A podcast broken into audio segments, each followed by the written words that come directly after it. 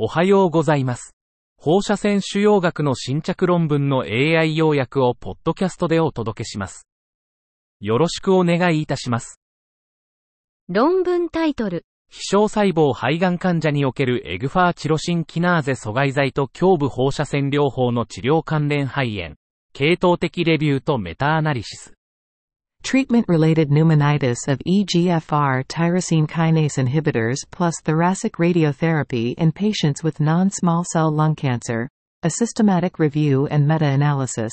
胸部放射線療法、リツイートとチロシンキナーゼ阻害剤、トキスの併用療法による重篤な治療関連肺炎、TRP のメタ分析を行いました。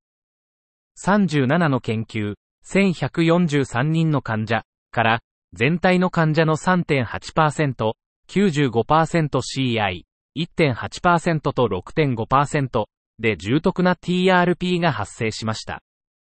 重篤な TRP の割合は、確定的な、科学、リツイート下の患者で2.3%、95%CI、1.0%と4.1%、局所的な体幹放射線療法または緩和的リツイートを受けた患者で2.9%、95%CI、1.3%と5.1%でした。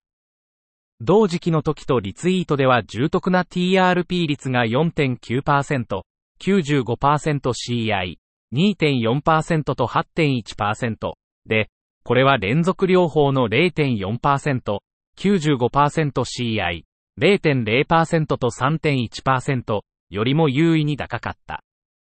胸部リツイートとエグファート機の併用療法は、NSCLC 患者において重篤な TRP のリスクが許容範囲内で、死亡率は稀であることが示されました。